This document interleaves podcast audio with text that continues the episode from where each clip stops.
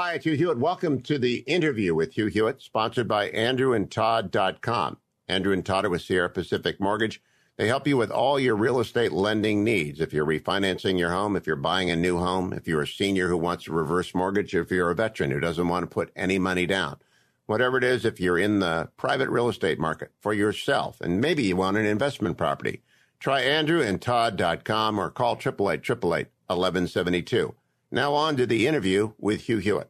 Welcome back, America. I'm Hugh Hewitt inside the Beltway Live this morning, joined by Fox News host of Fox News Sunday, Chris Wallace. Good morning, Chris. How are you? I'm great. Thank you so much for having me on, Hugh. Uh, well, congratulations on publication day for Countdown Bin Laden. I'm holding it up for my YouTube audience. I have got Countdown Bin Laden in my hand. It's the advanced reader's edition which means it doesn't have an index. So I couldn't do the Washington read. I actually had to read it, Chris. So this will be an unusual uh, interview for you. I know often on a book tour you'll run into hosts who haven't read it, but I've read it. So I, I wanted you to know that at the beginning. Um, you timed this obviously for the 20th anniversary of 9 11, not knowing that it would also be the ongoing defeat and rolling evacuation from Afghanistan of America. What has that done to your plans to talk about the book and your book tour? Well, not not nothing really, uh, and in fact, I think it's probably made it more topical. I, I mean, I always knew that the 20th anniversary of 9/11 was a good hook, if you will, for for publishing a book. Uh, but I think that there's obviously a lot more focus on Afghanistan now than there would have been, and and you know, quite frankly, the idea that the people who were in charge of Afghanistan on 9 11 when almost 3,000 of our fellow Americans were killed are back in charge of it today. And, and the way we got out, I mean, that, that, that is a, a very raw subject with a lot of people. But what I get, you know, there obviously, I have different thoughts because of that. And one of them is, as badly as it ended, and as badly as I think most Americans feel about the execution of the way we got out, I think this point, this book points out two things, Hugh. And one is we accomplished a lot. We did a lot in those 20 years. And, and the most important thing is what we set out to do in the first place, which was to, to kill bin Laden, to avenge 9 11, to degrade Afghanistan, uh, the, the Al Qaeda in Afghanistan, and you know, to protect the homeland. And the fact is, there was not another major attack coming from Afghanistan in these 20 years. So that's that's a lot. And the second thing, I, I just think it's a case study because it's badly handled as the evacuation and the and the withdrawal was in these last few weeks. The the Bin Laden, the CIA fi- finding the compound, the deliberations going on inside the White House, the meticulous planning by the the SEALs and the special forces, you know, is a case study of how well this country can do when all of the all of the communities and the government work together. So, you know, in a, in a story that ends badly, this is a highlight. I've interviewed a lot of the people that you did, obviously. I've not talked to Secretary of Defense Panetta, who was CIA director at the time, but Admiral McRaven has been a guest. Mike Morell's been a guest when his wonderful book came out. Uh, I've been uh, just a lot of people that I cross paths with. But the most interesting thing to me about Countdown Bin Laden, Chris Wallace, is the dog that doesn't bark. And I want to go to page 192 the stress of not knowing was getting to McRaven. Maybe by the end of today's meeting, and this is on April 19th of 2011, 12 days to go before the mission, uh, he'd have an answer. In any case, he had to be perfectly prepared, able to answer every question, not only from President Obama, but from anyone else in the Situation Room. Every heavyweight in the administration, Panetta, Gates, Clinton, Biden, Mullen would be there too, and all the top military brass. There were some great minds among them, and McRaven didn't want to be blindsided. Again, I don't have the final book. I've got the reader's copy, so there's no index. I believe that's the first time that Joe Biden is mentioned, and I believe the only other time he has a substantive comment in here is on page 211 where he says he doesn't really want to go ahead because he'd be more comfortable with more information. He's generally the dog that doesn't bark. The president of the United States. I mean, everybody else is in here again and again. I mean, Gates doesn't want to do the mission. He changes his mind. Panetta's always in favor of the mission. Mullen's in favor of the mission. Did you find it impossible to pin down the Joe Biden story? Tony Blinken's in there on page uh, 23, opposed to the mission early on, but generally they're not there. No, and I got to tell you, I mean, you're there's a reason you're Hugh Hewitt. You're a very perceptive reader, and the the fact is, as I went through this this story, and I interviewed, as you say, Gates and Panetta and McRaven and the SEALs and uh, Hillary Clinton. Uh, Joe Biden's name barely came up. He wasn't a player in this whole thing, and and you know the one time that, as you say, he he kind of weighs in is you April 28th. The president is going around the table in the uh, in the Situation Room. All right, what's your final recommendation? And he goes first because he's to his right and he's the vice president to Biden, and Biden says, "I don't think we have enough information, and I think there's too much of a danger that we're going to ruin our relations with Pakistan, and we rely on them to get supplies into our forces in Afghanistan." And then they move on, and Gates, as you say, is against it, and everybody else is for it, and that's it. And th- th- there's another story which has never been told before which is that uh, on the way back to the Pentagon, uh, Robert Gates, the Secretary of Defense, and Mike Mullen, the Chairman of the Joint Chiefs, are in, in a car together dri- being driven back. And Gates, as he did in his memoir, had apparently said a lot of times to people, Joe Biden has been wrong about every major foreign policy decision in the last 40 years.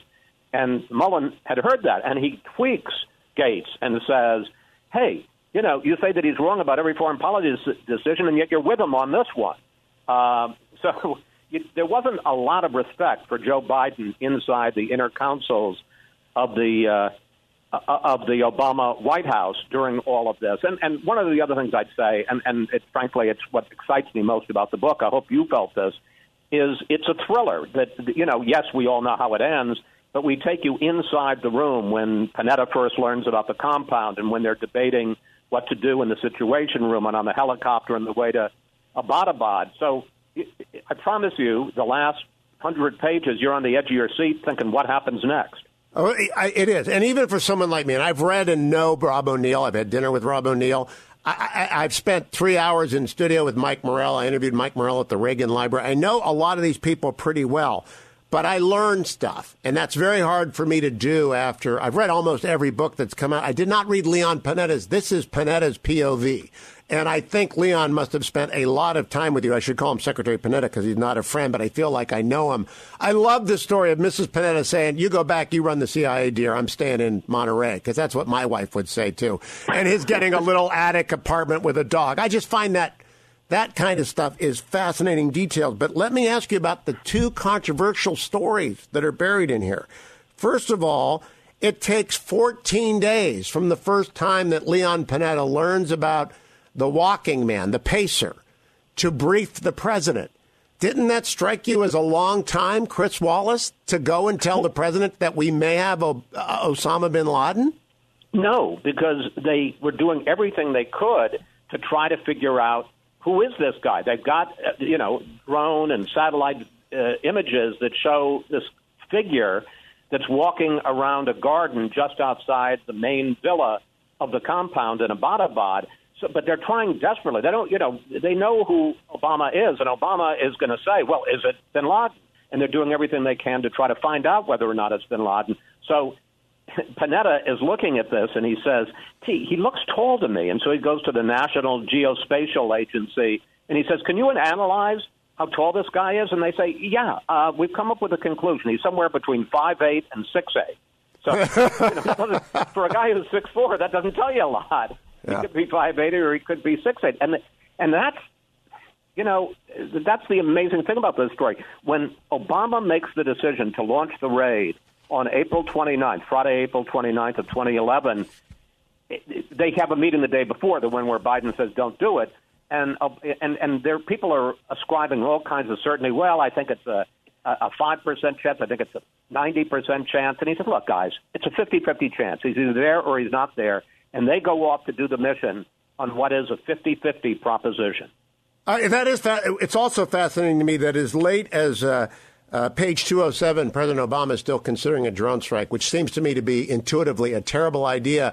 But let me go to my exclamation points. I'm holding up, Chris. You can't see it. But my YouTube watchers can see. I always take notes in the back of a book on when I have questions. I'm going to say, incidentally, I'm very impressed. At, I mean, when you're citing pages, I've got the book next to me, and I'm looking to see what what's he talking about on 207. Well, well, run over to page 93 because this this I have written down. He did what? Uh, what do you think I'm referring to when I wrote down he did what? I'm talking about Leon Panetta over the president's explicit oh, instructions. Yeah. Briefed yeah. members of Congress. That's a. I can't say it on the radio. The FCC will find me. That's a blank moment. He did yeah. what? No, he uh, well, he did two things. Uh, you have to understand this was so closely held. Hillary Clinton, the Secretary of State, as I we begin this story in August of 2010, Hillary Clinton isn't read into the story until March of 2011. Yes. That's how closely held this was. But he felt, and he said he had promised Congress, and so he started briefing the top members of the intel committees. And remember, this is a Democratic administration after the 2010 election, which was a great election for Republicans. Now suddenly Republicans, not Democrats, are taking over the, the House Intel Committee, and he briefs them because he says we need to get by an end when on March 4th he lets Tom Donilon, the national security oh, that was something. know. Oh, was Donilon he hot? Goes nuts. Goes oh, nuts. he was hot. Yeah. Did you interview Donilon? I did. What did he remember I, the I, meeting actually, the same way Leon did? Uh, uh, oh, absolutely. No, no, they both they both uh, owned up to it. it you know, I got to say, this is the one advantage doing it this many years later. People were willing to say more than they said in the year or two after. And you know, when I spoke to these folks, all of them for hours and hours and hours, and you know, like like anything else, it, you like an organized crime thing. You get a tidbit from one guy, and then you tr- trade it to the next guy, and you get a little bit more. So by the time you're talking to Tom Donilon, you know a lot from about three or four people about what went on in the room. Now, now, Chris Wallace, if you ever ask President Obama you have to ask him because he won't come on the show. He's the one guy who won't. You know, Hillary's been there, John Kerry, they all come on, but President Obama won't come on my show. And I'll read his book closely when he does. But now I will ask him if I ever have the chance.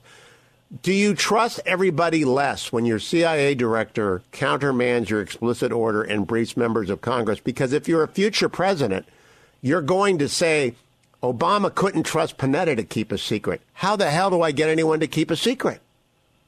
Well, you know, it's a it's a legitimate question. It, it, you know, it's a fair it's a fair question.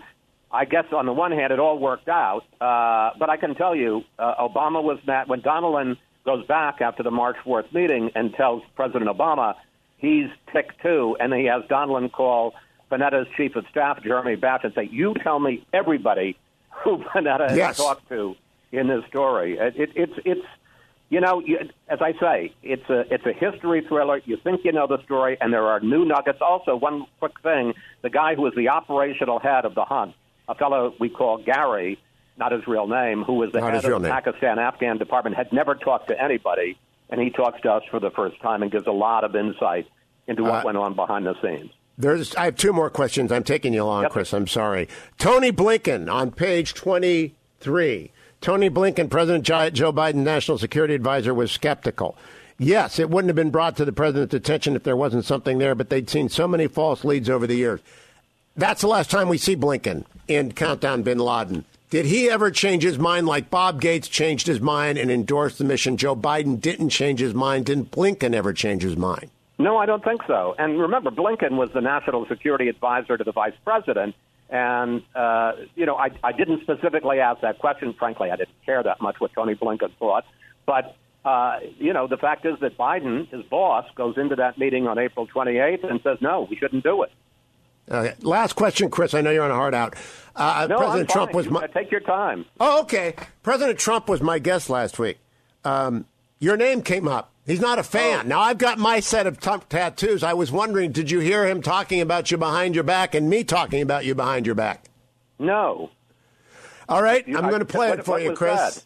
I'm going to play it for you. Here it is. Good. Donald no, Trump. you'd be great, and and play would be great. Portnoy would be great. You you shouldn't use a Chris Wallace. He's terrible. He was terrible, he had no control of the. Well, debate. shouldn't we get rid of the presidential debate commission? It's a terrible I, thing. I would say yes.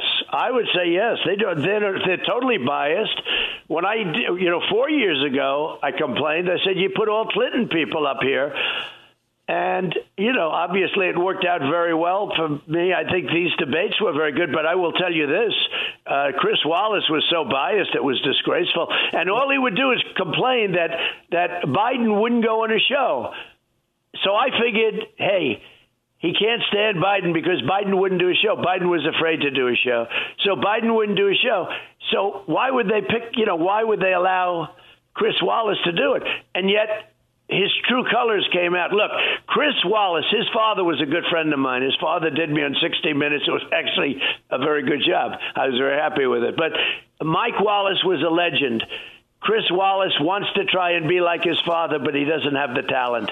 Chris Wallace should not be doing debates. He was horrible. He wouldn't let, let me ask the question is why did the mayor of Russia's wife, the mayor of Moscow, why did the mayor of Moscow's wife give him to Hunter three and a half million dollars? Why didn't China? How come China was able to give him a billion and a half? How come Ukraine gave him all that money? Chris Wallace said, that's not pertinent to this debate. No. Let me just tell you, Chris Wallace did a terrible job and he shouldn't be doing any more debate.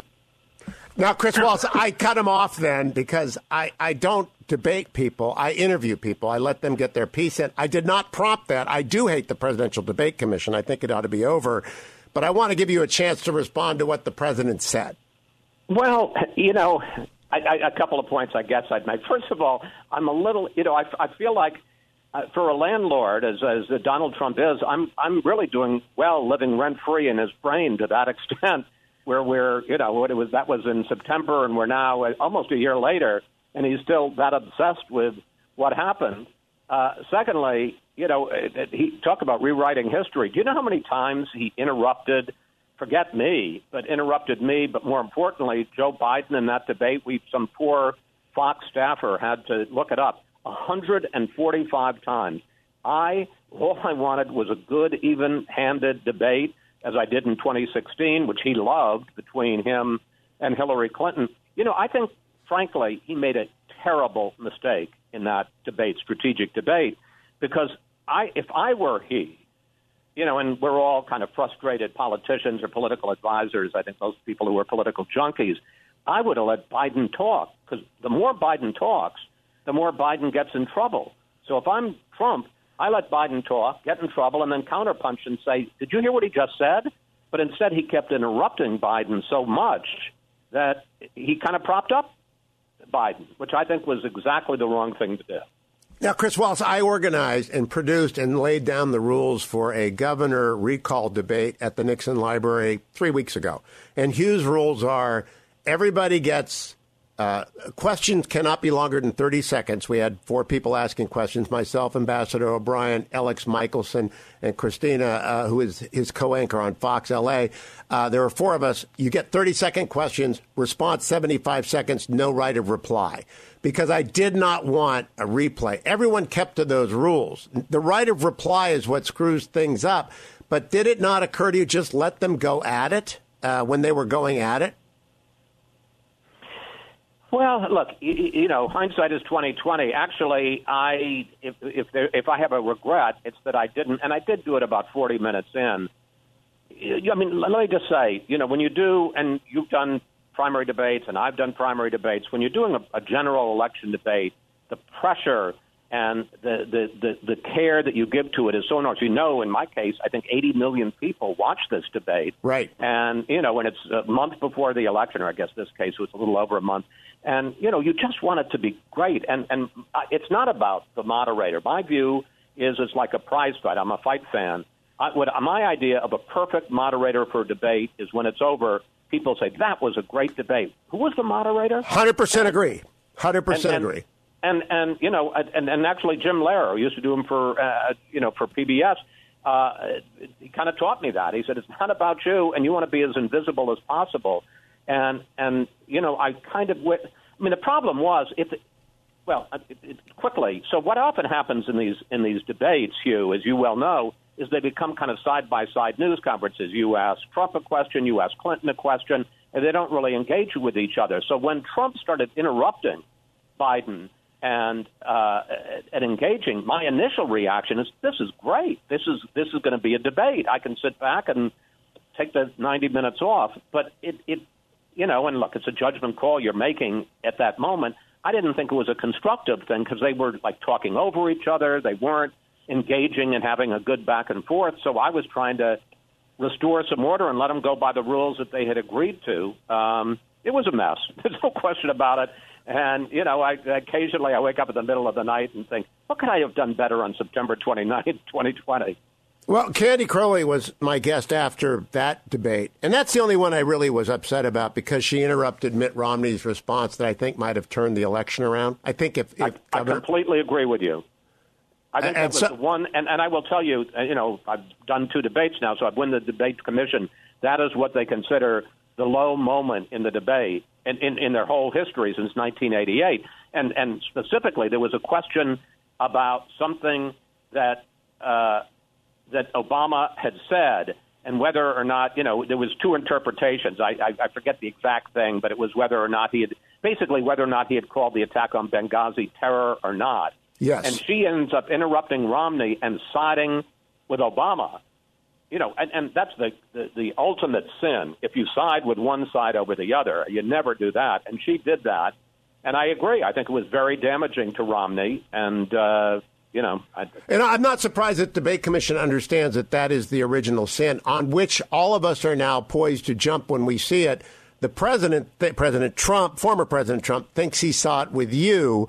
Uh, and I'll leave it to everyone to judge that. You don't think that happened. Here's my real question. I think the Presidential Debate Commission has got to go away and that they've got to let the candidates negotiate anchors. I believe a, a Rachel Maddow, Hugh Hewitt debate would be the best debate in America because everyone would know I'm a Republican and she's a Democrat. I'm a conservative. She's a leftist.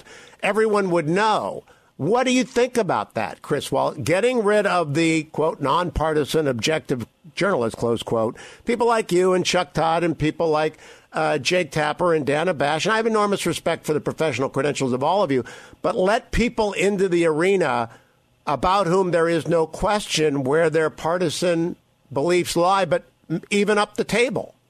I, I don't disagree with that idea, although I would rather have me than Rachel Maddow. But, mean, well, I'd rather have me than you, but it's okay. A That's a given. Yeah. But but but here's here's the only problem.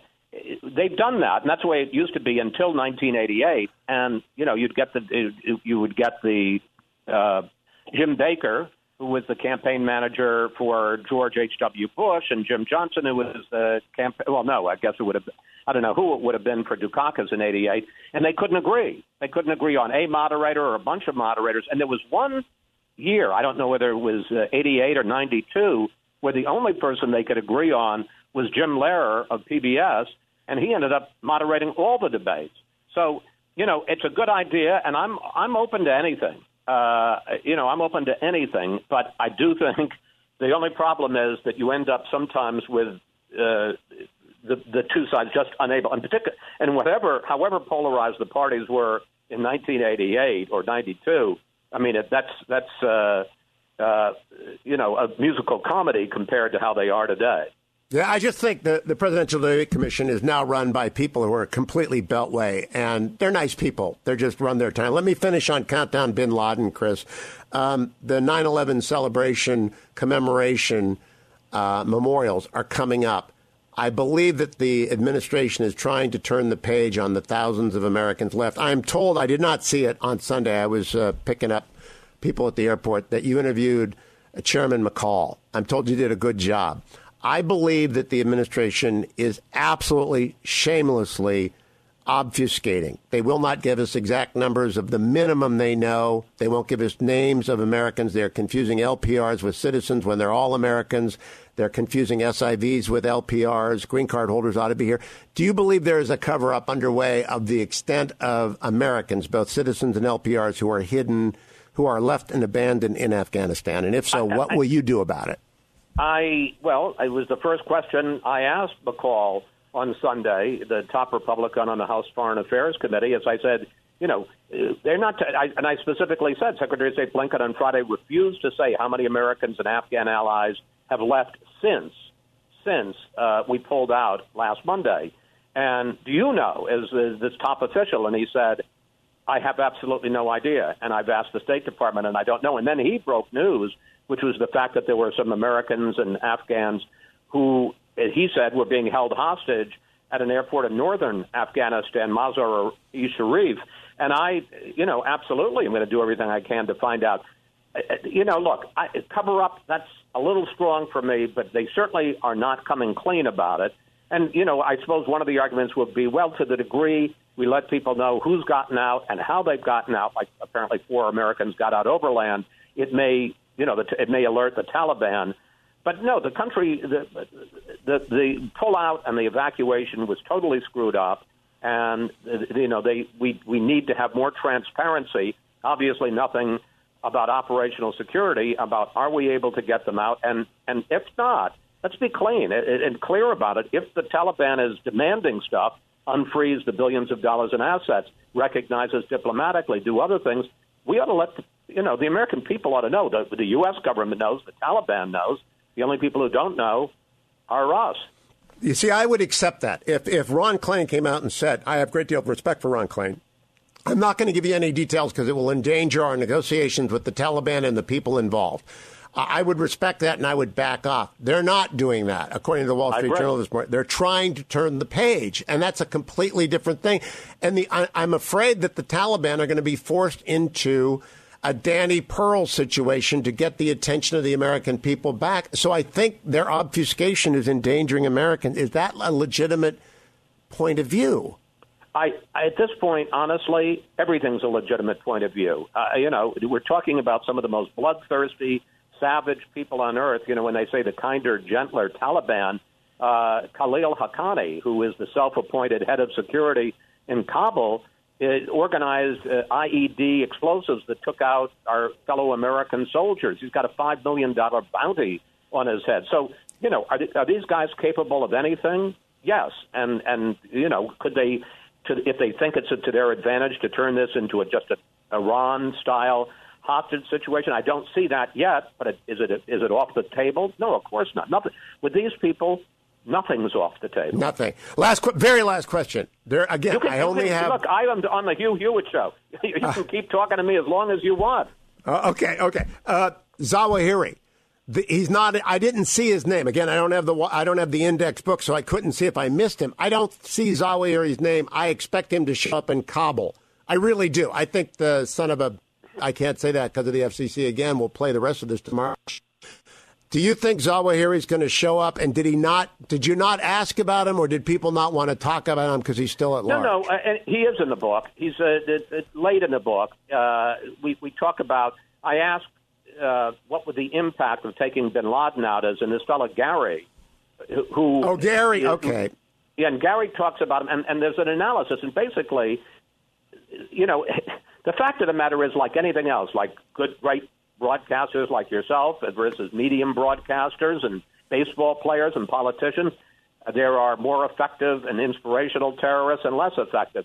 Zawahiri is, I guess, a good backup guy, a staff guy, but he's not he's not a leader. And and one of the things that the people said was that since he took over after 2011, you know, there there just hasn't been nearly as much uh, impetus behind uh, Al, Qaeda. And one of the guys, uh, at Gary, who was the head of the Pakistan Afghan department, says you know, one of the things we did is we took out the, we decapitated the head of Al Qaeda, and you know, there's somebody's going to replace him, but he's not as good. And he, and he specifically says, I've read Zawahiri's job evaluation. It's not good. So yeah, you know, uh, that comes through in the, looming tower. Uh, you you cite the looming tower. In fact, I went through your bibliography, and I've read Cheney and Coll and Clinton and Doug Feith. I've read Robert Gates, McRaven, Morell, O'Neill, Tenet, Woodward, and Wright. I think the best book of them all is Lawrence Wright's, followed up closely by Mike Morell's. When you're done and you've written your own book, who do you think should be in this administration, given the, that they got to be Democrats and given their experience that you talked to? Should Panetta be back? Should Morell be back? Who would you put in if you could, based on your research into Bin Laden and Countdown Bin Laden? Uh, to me, the greatest weakness. I, I, it, it, I don't think it's in the intel community. Uh, maybe in the military community, and definitely at state. I'm very impressed, uh, unimpressed by the state operation. I'm very un, unimpressed by Anthony Blinken. You know, Blinken had a news conference. I guess it was well, it was last Friday. It was when he refused to say how many people, uh, Americans and Afghans, had gotten out. And you know, he was speaking with all the uh, passion of somebody reading the telephone book. And, you know, it's not a matter of politics, it's a matter of presence and gravitas. When Mike Pompeo or Hillary Clinton or, you know, you can go on and on, Colin Powell spoke for the United States of America, there was, you know, there was a don't mess with us, guys. We're the United States of America. Blinken, I think, is a great staff man, but it, I'm not. I'm very doubtful as to whether he should be the voice other than the president, and Lord knows Kamala Harris isn't around, the, the voice of America's uh, presence in the world. Uh, let's let's follow up on that, Chris Wallace. Staff people and principals, there's a big difference. You understand it, I understand it. I understand when you say that Tony Blinken is a staffer. I've done panels with Tony Blinken, uh, watched him in the Aspen Security Institute, talked to him. Uh, Wendy Sherman is more of a principal than Tony Blinken is. I would like to see Admiral Stavridis at state, but would you explain for our audience the difference between a staffer and a principal? What it really comes down to? Sure. Uh, I mean, and, and I'm sure people in their own businesses see it you know, there's somebody who's the the assistant manager or the, what, the HR person, you know, who are, are very good and very competent and they do their job, but they're not going to lead people and they're not going to impress people. And you know, you need somebody as a principal in any organization, but especially in a position like Secretary of State or Secretary of Defense, who impresses our allies and gives them comfort that you know the United States is on your side and frankly scares the hell out of our enemies. Like I don't want to mess with this guy. And and uh, you know it's more than just knowledge. It's more than just competence. It's force of of personality, will, uh, and and and you know some people have it, and some people don't the ability to project fear into your enemies is what I think you were alluding to. And I agree with you. Pompeo and Clinton both had that. I'm not sure Secretary Blinken. I want to end on a happy note. Uh, Mrs. Panetta is now the fetching Mrs. Hewitt's new hero because she said to Leon, okay, you go do the CIA. I ain't leaving Monterey. Uh, I'll come visit. Uh, did you interview her? I did not. I interviewed. I spent a lot of time with Panetta. Can I just tell one quick? Please. About I love Panetta 20, stories. New Year's Eve 2010.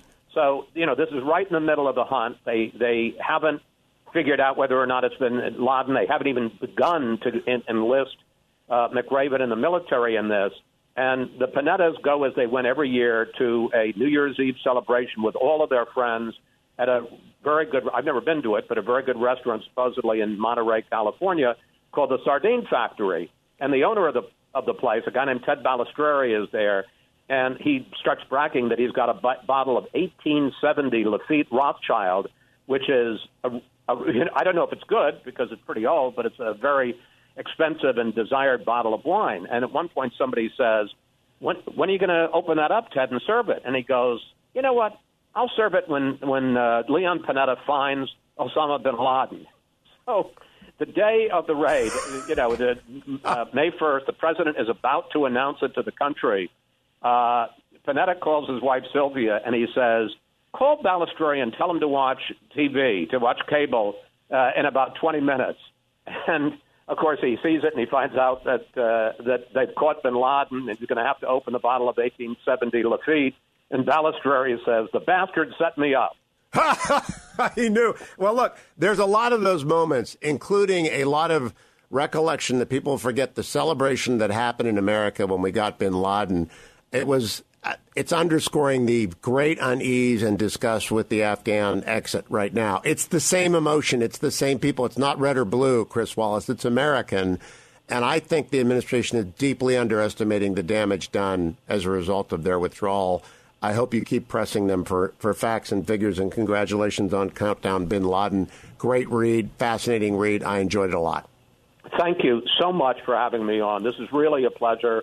And frankly, I'm I'm honored that not only did you read the book, you know what's on every page. So well, I try and do these well. I told someone last night, authors are always surprised. I like them early in the book because now everything is downhill for you, Chris. You know that. No one else will have read it, but uh, the news cycle has been so bad. But good luck. I think it's going to sell. Thank you again. Thank you, Hugh. That concludes today's episode of the interview with Hugh Hewitt. Thank you for listening. Make sure you come back and check out all the other podcasts on the Salem Podcast Network. And remember, to thank our sponsors, andrewandtodd.com. If you believe in long form interviews like I do, then do your real estate transactions with Andrew Del Rey and Todd Avakian. I've known both men for a long time. AndrewandTodd.com. Go there, answer a couple of questions. They'll tell you what's best to do with your house or call them at 888 888 1172. You'll be glad you did, and you'll be glad that you listened to the next episode of The Interview.